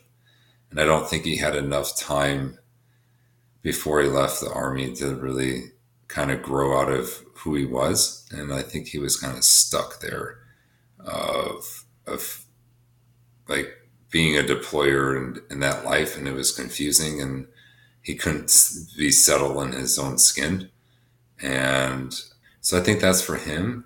But the a rise in, I think that there's an elevated suicide rate amongst people who train to kill people and have this this uh, training that it's okay to take life. I think there's this morality thing that goes with it that is hard to hold onto. Uh, that you're, you know, it's wrong to take someone else's life, but that's your job. And so that's one part of it. And then the other part is that people aren't aren't given enough time to grow out of this portion of their life before they're removed from it. To be able to say, like, I'm going to say goodbye to that who I was, and now I'm going to grow into being a new person. I think that's to me, those are the two things that are the the number one things that have an increased rate for a suicide like event. I want to bring up your text that we talked about today on there. This is exactly what we talked about on the text, where you said that there were people leaving the job early. They didn't have time to grow into the person that they were going to be. I think this kind of once again ties back into what we talked about about your knickknacks that you have. Uh, there are five of them. Uh, is that? Honestly, I love it. I think you and I have talked, and you had time to grow into that person. Mm-hmm. So, do you think that on a bigger scale than just your friend, just you, that people don't have time to grow into who they are? Or mm. is it like a lot of people? Because I, I, I almost fear that it's this way. People don't want to be another person. They don't think that this ride is ever going to end and they never take time to look what's going to happen in the future. And when it hits them in the face, they have no way to control it. I think it's very scary. I think it's almost as scary as like I'm going to join the army. Like now I'm going to join and do something else. Like that's a really big like commitment, like that I'm going to go do and like to go do that. I can like I people might be able to remember that day where they're at MEPS and be like, this was the scariest thing ever. I think it's almost like that same way. It's a a fear of losing an identity that means something, but it's their own personal, like I don't want to say like pedestal, but it's their own like I am bigger than the rest of everybody else because of what I've done. I think that losing that is very hard to give up and be okay with it because of how strong we are and how much we're appreciated and and the things that the US military has done for the world for the history. There's so much there that is in, intertwined into that identity um, that people really, I don't think, really want to leave it. But I think it's a necessity to do. When you say it's a necessity, and you look back on you approaching that time period, do you think that you took the appropriate measures? Do you think you took the appropriate time to know what was going to come when all that ended? So actually, I, I, asked my wife about that, and she said, "I I saw you turn out of being completely committed to the military when our daughter was born. I think she's like, I could tell that it wasn't everything that you wanted to do with your life anymore. She thought that that's when I started to pull away from this job. So that, so that would be almost 10 years prior to me retiring. And I slowly and consciously like took assignments and found other things to be good at and to be an expert at and and be able to bring value but not be not be like an operator status in a way. Like i'm gonna decide that that is that is the lifestyle that i can't live forever that i need to learn how to do something better and i need to be a, develop myself to be a teacher and an instructor? How can I be a, a better fit at a strategic level and be able to use my mind more than just my body to like go on deployments and, and things like that and affect the battlefield, not necessarily from my actions on the ground, but the actions that I can make people make decisions, better decisions, and through my experience, and then through the knowledge of what reading doctrine and reading other things, and just being able to to be a contributor that was in a, in a method that was like my mind and the things that I, I have experienced and used versus me actually holding a gun. Because it's like, I can't hold this gun forever because it's going to destroy me. I'm, I'm, I'm not a real big fan of like holding black rifles.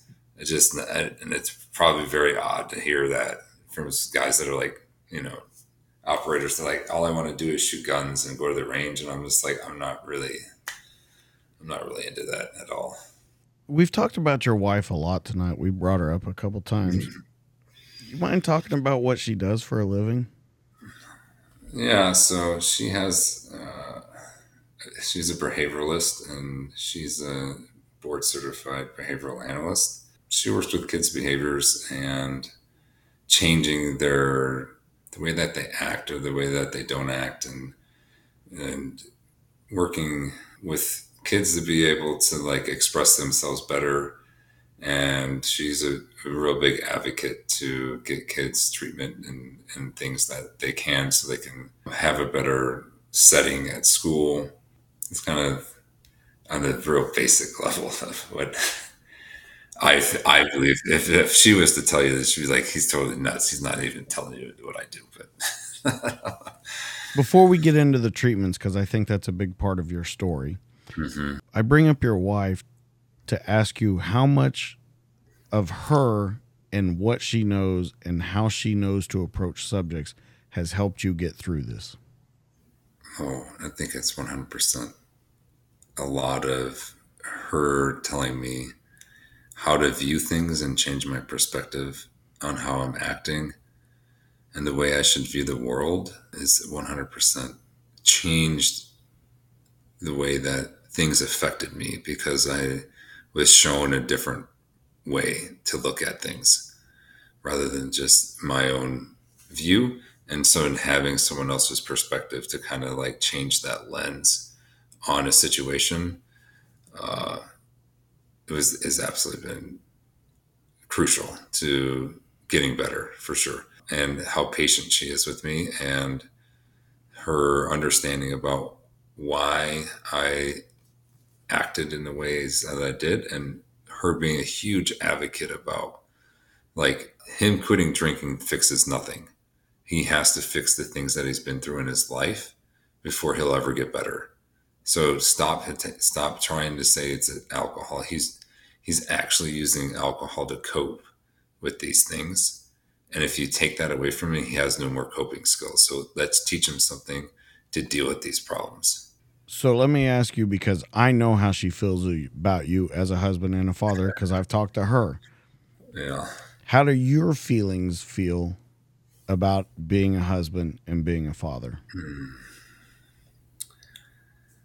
Well, the husband thing is really incredible to be able to know that there's someone in my life that truly feels protected by me and that she knows that I will always be there for her and that she like has a true like partner that she can grow with and has been growing with for the last 12 years.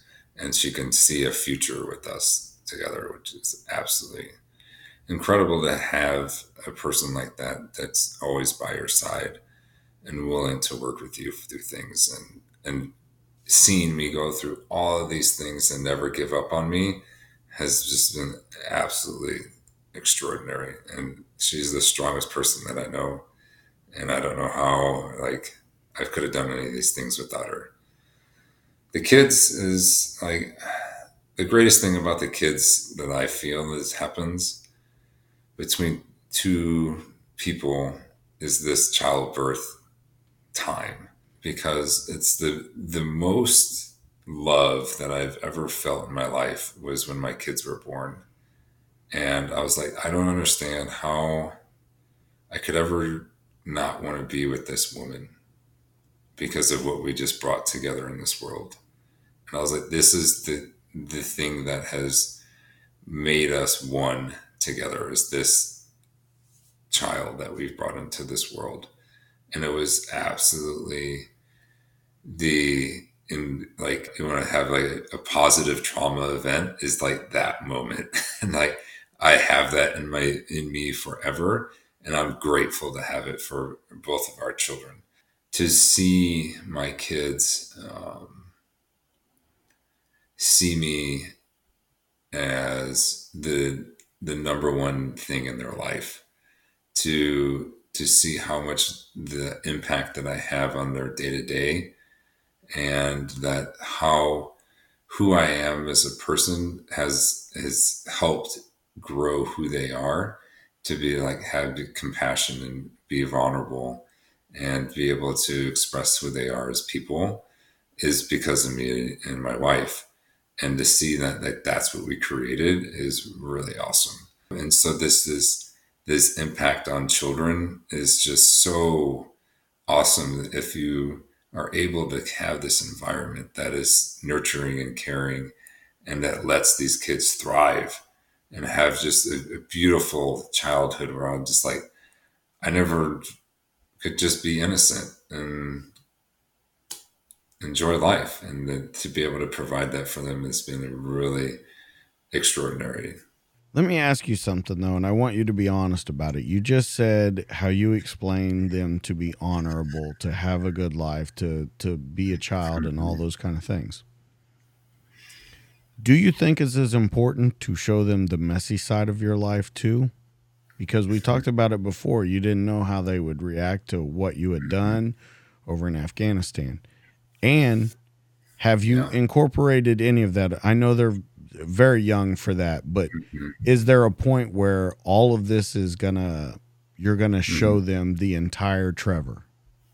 Yeah, absolutely. I just think there's this like sexual abuse and death and killing is is gonna happen, um, but I just don't think that they're conceptually ready to see what that is and and be mature about those type of words and and understand that like where that's at because Sean and I talked about like when do we show them this TED Talk thing?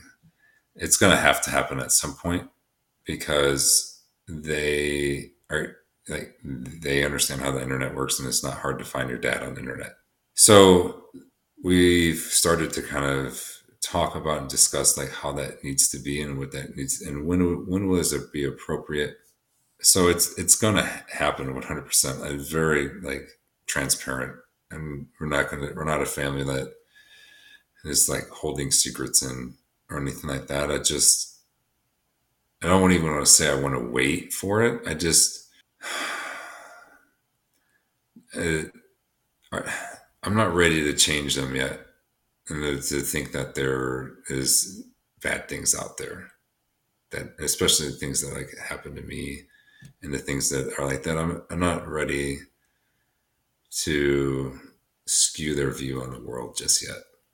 It's going to happen. And it's there's as they get older and older like it's going to uh, it's going to happen on its own. Um, but i'm definitely not afraid or not going to keep any of this stuff um, from them at all and the reason I ask that is not necessarily at what time are you going to do it, but I want to ask if if you've made it through all these treatments and everything and you've turned the corner of who you are in a 180 degree direction. Are you okay with letting them know all the, the bad stuff about you? Are you okay with letting them know you've done bad things, that bad things have happened to you? Is that all good in you yet, or are you still working through that? Oh, so I'm the same with my wife. Like, I had to tell her everything that I went through so that she could understand me. And I, th- it needs to happen with the kids as well. Be- because it's, I don't want to be like, there's my dad that went to war and he doesn't talk to us about anything or doesn't talk about the war, doesn't talk about his feelings or didn't, didn't do anything like that. He's just, he's still stuck there. Or like I'm sitting at the VFW or something like that. Like I, I like that's not what I want to happen. And I want them to know who I am and the things that I went through and the things that I did. And that that's who their dad is and that there's and it's and it's okay to have been through those things and for them to know those things about me and i just think that that builds like more family more community more trust more knowledge about who i am and who we are as a family i think just makes us that much stronger by being honest about the things that i've been through and the things that i've done do you think looking at it now that you're okay with all of that coming out. Yeah, absolutely. That I mean, that's awesome to I, hear. I think I've I think I've put in so much time and effort and into it that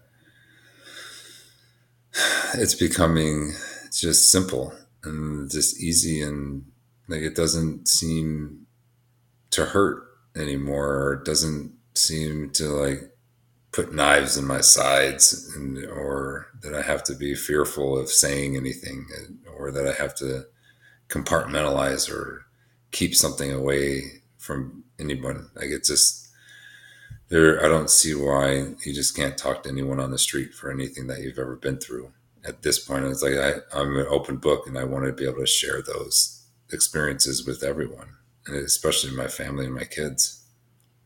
That's awesome to hear because I think you would agree. Five years ago, that was not the same answer. Uh, yeah, no, not not uh, even. I, no way. Yeah, I, I think we I weren't even close to that. uh, I think I was still angry a lot. I think I had a lot of unknown. Of had no way to explain it or that I felt felt would have been acceptable or I would have been looked down upon or or judged or not been this wonderful father that it would change their view of who I was. And I don't feel that way anymore. I think we need to talk about the treatments that have gotten you here because mm-hmm. you've had a couple different ones and I, have said to a lot of people on the show, I think that a lot of these, if you talk to the general public, if you talk to people that don't talk about this stuff on a regular basis, they seem like very fringe therapies.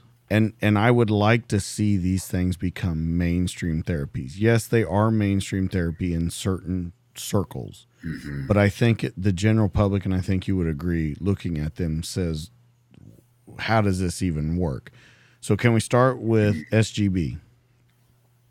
Yeah, it's stellate ganglion block. So the very like first thing I got to tell you is that I'm not a medical professional, and this is Trevor Beaman's experience, right? So the very first thing you have to remember for all of this is that my trauma was like this big, right? And so you got to remember that in context of all of this stuff.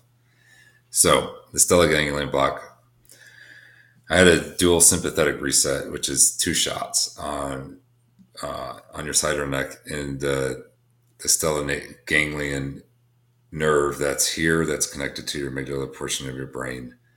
And uh, for us that have been through a lot of trauma, like it's kind of just like switched on, and it's like hypervigilance, right? So what this shot does with each side is a local anesthetic into these this nerve bundle, and this it makes it, it almost your amygdala like relaxes for like 15 minutes with the local anesthetic, and what that did for me is that if I if you were to look at life as picture in picture like on your TV like all the trauma events in my life were like pictures throughout the, the like on the television, right? And what that did was like it took the screen down, and all I had, all I could finally see the world just with what was there and nothing else from the past. And it just, I didn't feel like someone was behind me coming after me all the time, and that's where I started to see is this the you know when I when I say that downtown Kabul is the exact feeling of Chicago is that you can be in both places and have the same problem is that you feel as if someone's going to hurt you all the time. And if that's happening to soldiers and that's happening to Americans here in the United States, and one is getting a shot on the side of their neck and it's taking away that hypervigilance, it's just not for soldiers. It's for everyday people who go through trauma and live in, in bad places. Um, it's just part of living. I say in these in this time in life, like there's so much that you're just it's it's your your brain is hijacked from all this information, and it's just you're saturated, and it's just too much too much coming at you at once, um, and so you just get overwhelmed, and so that's the kind of the easiest thing. So the right side is for adulthood trauma and the left side is for childhood trauma. And i find it feel like they overlap almost. And so they did a one did a little bit i felt and so what really starts to happen is if you were to look at memories as like a on a hard drive and they were just sporadically placed on the hard drive all these events right and so as the hard drive spins around it hits these events, right? And they're out of place. So if you took a, a defragger and it would take all those trauma spots, it would pick them up and like put them in the right spot. So over time, it's taken those memories and put them back into the right spot and it's making them turn into a long-term memory into my like body and soul and my brain that aren't hitting me in my eyes picture in picture every single day and so now i don't see it when I'm reading books or if I'm playing with my kids.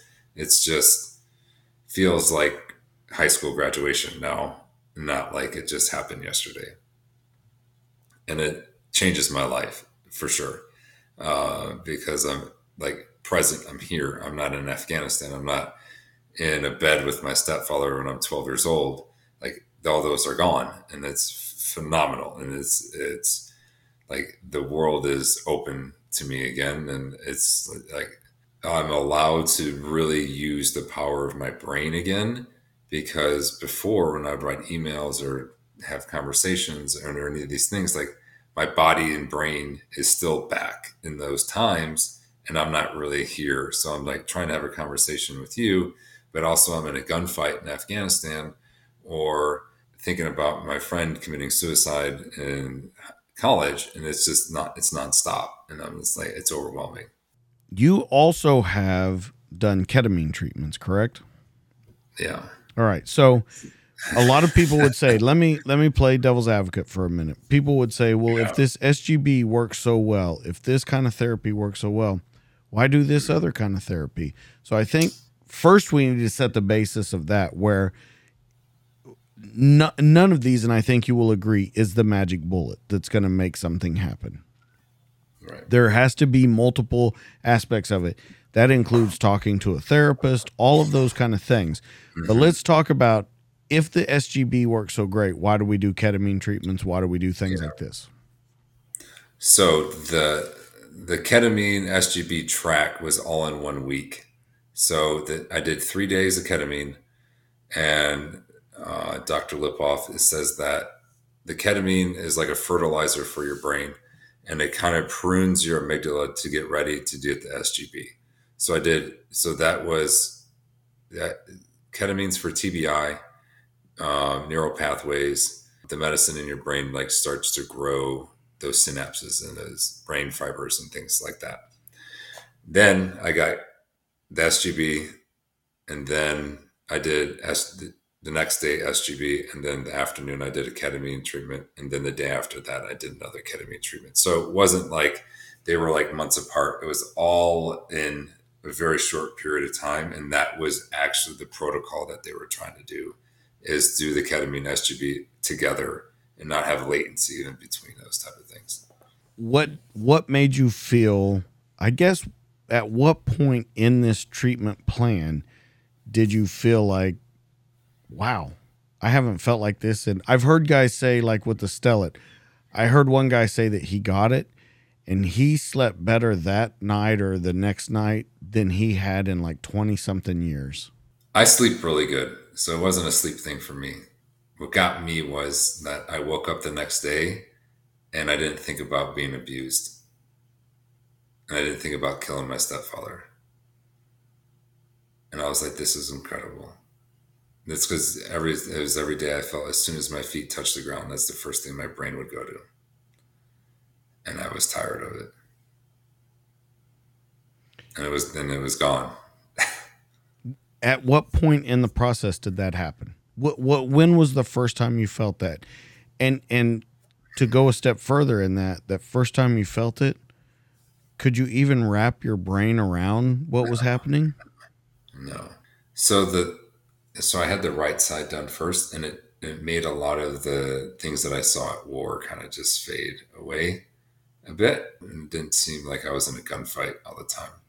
And then the next day is when I had it the left side done, and so that would have been like the Friday of the week, and I was like, "This is incredible! Like I've never. It's been a really long time that I've had that I didn't have all these intrusive memories anymore. They're there, and I'm not gonna like. It's in me. Like I went through these things. They're there. I have them, but it's like it's a it's like a butter knife now, and not like a Benchmade right through my heart all the time. It's there. It's still who I am. I, I didn't lose who Trevor Beaman is through this treatment. Um, it just enhanced me to be who I am inside, and rather these demons and intrusive memories just like pushing down on my brain all the time, or is this like I was just lost all the fight in me to push it away anymore, and I, I just didn't have it any other treatments that went in with this? I, I know you talked about some art therapy. You talked about uh, it's EMDR, which is very painful to do. Is the eye movement reprocessing EMD desensitization reprocessing treatment. It's the red light, correct? Yeah. So the, some people have like a red a bar that has a light. Some like follow your finger and it's really difficult to do. That's what I did when I was in uh, the 90 day treatment facility. And so 90 days, 60 days. In that process, you have to, you take one trauma event that you've been through. And for me, I took the very first time that I can remember my stepfather abusing me. And you like write about it, you talk about it, and then they like, it's not like a trance, but it's kind of like a, a dream like state, like you just kind of like bring these memories up. You are you relive them in your brain, and you can feel the things happening on your body at the same time. And it's I don't want to say it's disgusting, but it's like like it's like you gotta you have to commit everything in your life to doing it to make it work and so it's it's it's this very similar to like the defrag process but it's because you go through it every every other day and i did it like three days a week and it's just like you just go right back at it right back at it explaining everything that happened and just you're doing it over and over and it just makes those memories so dull that it just your body's able to process it and for me it's i would be exhausted after an hour and a half of like going through these events that I would sleep for like eight to 10 hours. And then this, that sleep process reprocess those memories and like put them into the right place in my brain. But it, I would not recommend anybody doing like significant trauma work without like a lot of medical care and a, in a good facility that can take care of you because it like I was very suicidal going through these things. And I was like, I was on a lot of different medications and a lot of migraines and a lot of a lot of stress on your body that is really difficult to to go through. And it's it, it's extremely painful. Um, but it works if you can if you can continue on through it. So here's the last part of what we want to talk about with treatments with you with everything like that we talked about a rise in suicide. We've talked about all of these different treatments that are going. Why do you think that? Well, first off, do you think that the VA is doing everything it can to help who it's supposed to be helping? Number two to that is how long do you think until we will have all of these treatments for the general public to use? Because I mean, let's be honest about SGB and stuff. It could get very expensive to do it. Uh, I think it's like twenty five hundred dollars a side, which right. I don't think is expensive. For me to go to rehab for sixty days was hundred thousand dollars. True, true.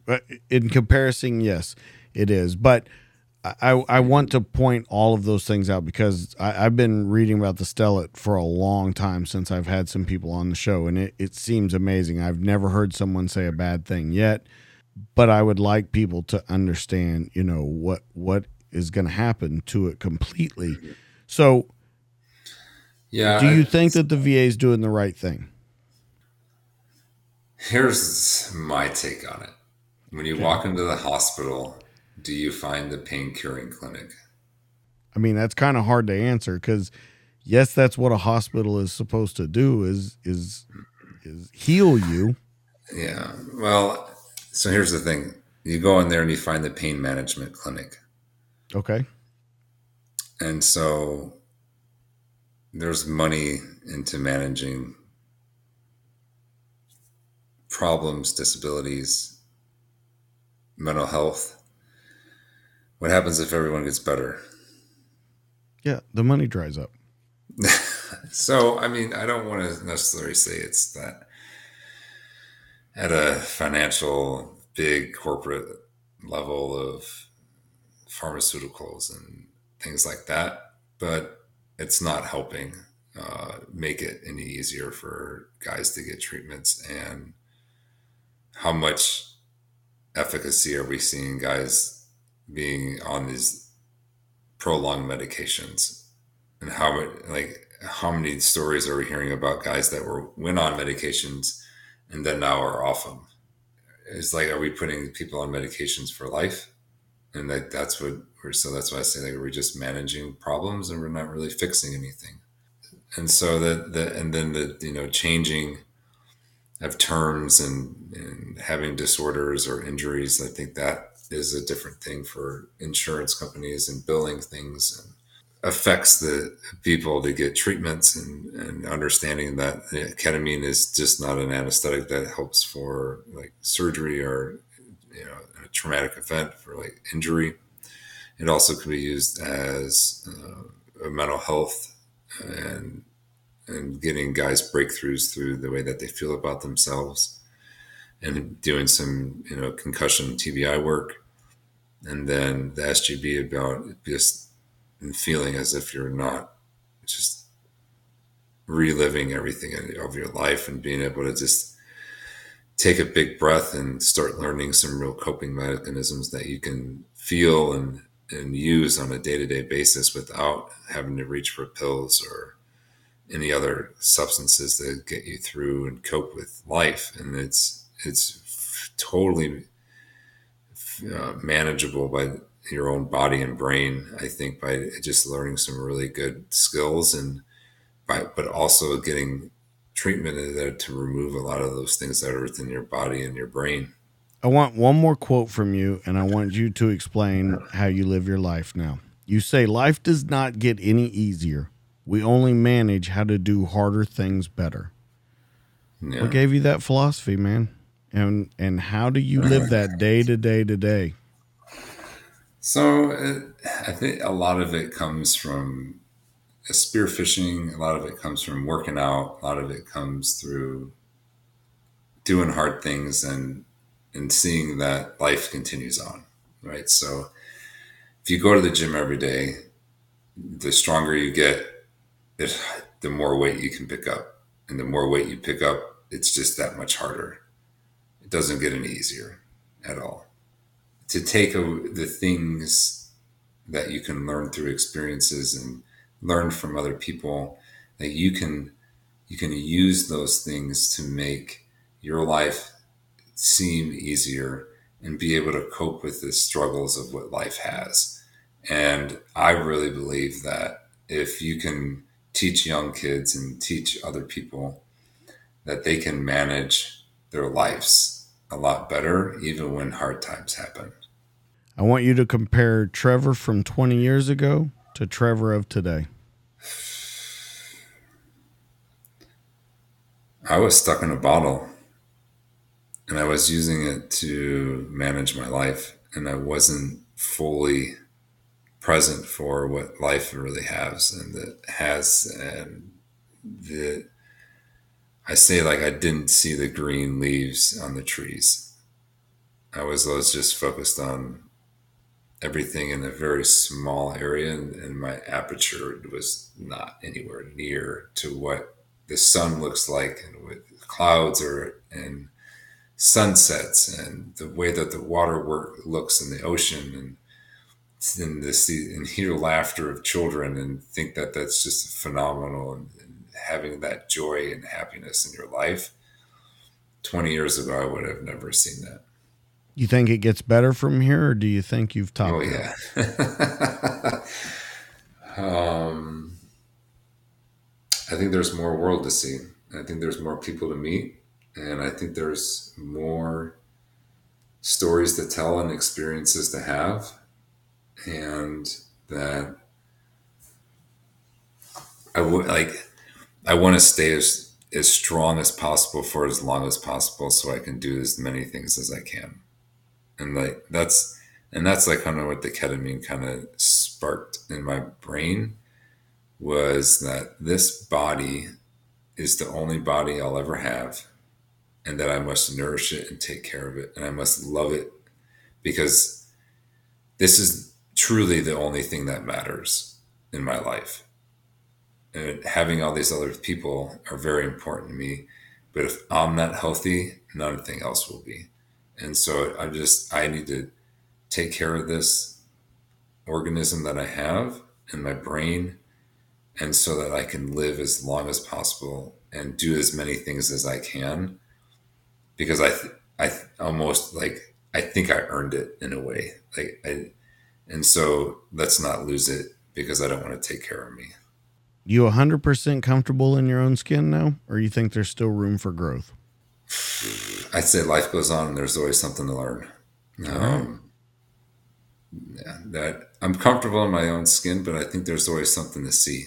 There's always, that's where wisdom comes from, right? Is people who have gone through things that share them and that change your perspective on life and you having the ability to see what they how they see it and i think that that will happen the more you go to different communities and spend time with different people and different cultures. Their perspective on life should be changing the way that you feel about life. And i think that that growth is 100% necessary um, and then to be able to take your kids and show your kids that i think that even grows them even more which i think is super powerful and, and, and important. Where can people find you if they want to know more of your story tell them about the ted talk where they can find it where they yeah. can find you on social media all that kind of stuff yeah so that ted talk i did um, is on tedx uh, you can just search my name uh, it should be easy to find there. I have trevorbeaman.org and trevorbeaman.com.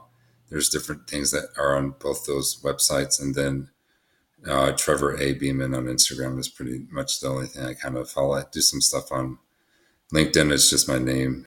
I don't know. It's um, an ongoing process. And, you know, this is uh, something that I, I truly want to get into and speaking and, and engaging people and that it's you know slowly coming into a, you know a dream that I had when I was in rehab to reach out to people because I saw the impact this my story has on others, um, and so this has kind of been you know if you're going to grow out of the army and be something that's truly what I like have seen myself doing is just being able to change you know people's perspectives about themselves and that you know, if it's me because of all the things I went through that can help you, then I think that's pretty powerful. And it, and it's, um, I think gives some people some hope. Because if I'm still living, then I think people can see it in their lives that they can too.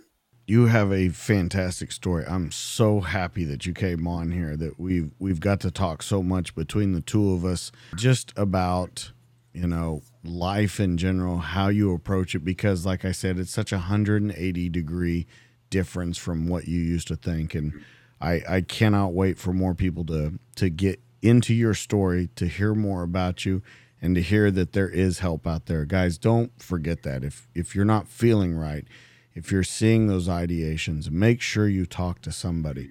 Make sure that you reach out. Trevor, you teach a lot that help is out there, but you have to be willing to ask for it. So, guys, help is out there. If you're not feeling right, make sure you check in with someone. Mm-hmm.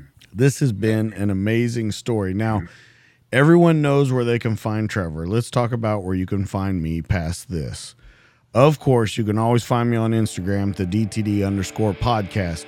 You can find me on Facebook at the DTD podcast, and you can find me on YouTube where all these conversations they're in video form. But your one-stop shop is dtdpodcast.net. Audio, video. Trevor's got his own page. He's got pictures of him, his family, his combat, his military life, everything that's happening after. We even have some spearfishing pictures in there, and it'll have every link where you need to find Trevor and where you can find him. Now that we know everywhere that we can talk about me and see me and Trevor, let's talk about my amazing sponsors and the guys that makes this show happen. Let's start with Mac Belts. We all know that nothing stands up to wear and tear like a good leather belt. If you're looking for the toughest leather belt on earth, you've come to the right place. Mac Belts. They're handcrafted in the USA by veterans. We all know that the owner, Mac Alexander, retired Navy SEAL, he's putting these belts out. They're great for work, they're great for stylish wear. Anywhere you would need a belt, they're going to do it for you. They're handcrafted veg tan, full grain saddle leather, and they're dyed to a classic saddle tan. Guys, make sure you go by there, macbelts.com. They can even put any kind of logo that you want on there. Let's talk about coffee. Police Coffee is an officer owned business and it's dedicated to crafting the finest coffees and blends, and they're shipped as soon as they're available to provide you with the freshest coffee available. Each batch is roasted fresh by people who know what it means to stay vigilant, and their specialty coffees do not waste one drop when flavor is concerned. Their coffee's some of the best you'll find, and let's talk about that. Their flavors One Ranger, the newest flavored coffee you're sure to love. One Ranger is flavorful, medium bodied coffee with a smooth and sweet pecan flavor. Pecan coffee is probably the best combination in the world. It's rich, sweet, nutty, buttery, and the flavor cuts right through coffee's natural acidity. Make sure that you go to policecoffee.com because the big thing about them, they give back to our community. 50% of their profits go towards helping family members of police officers who fell in the line of duty. Guys, do not forget them. MacBelts.com, policecoffee.com. When you go to policecoffee.com, DJ K10 will get your 10% off your order. Make sure you go to them. They make this show happen.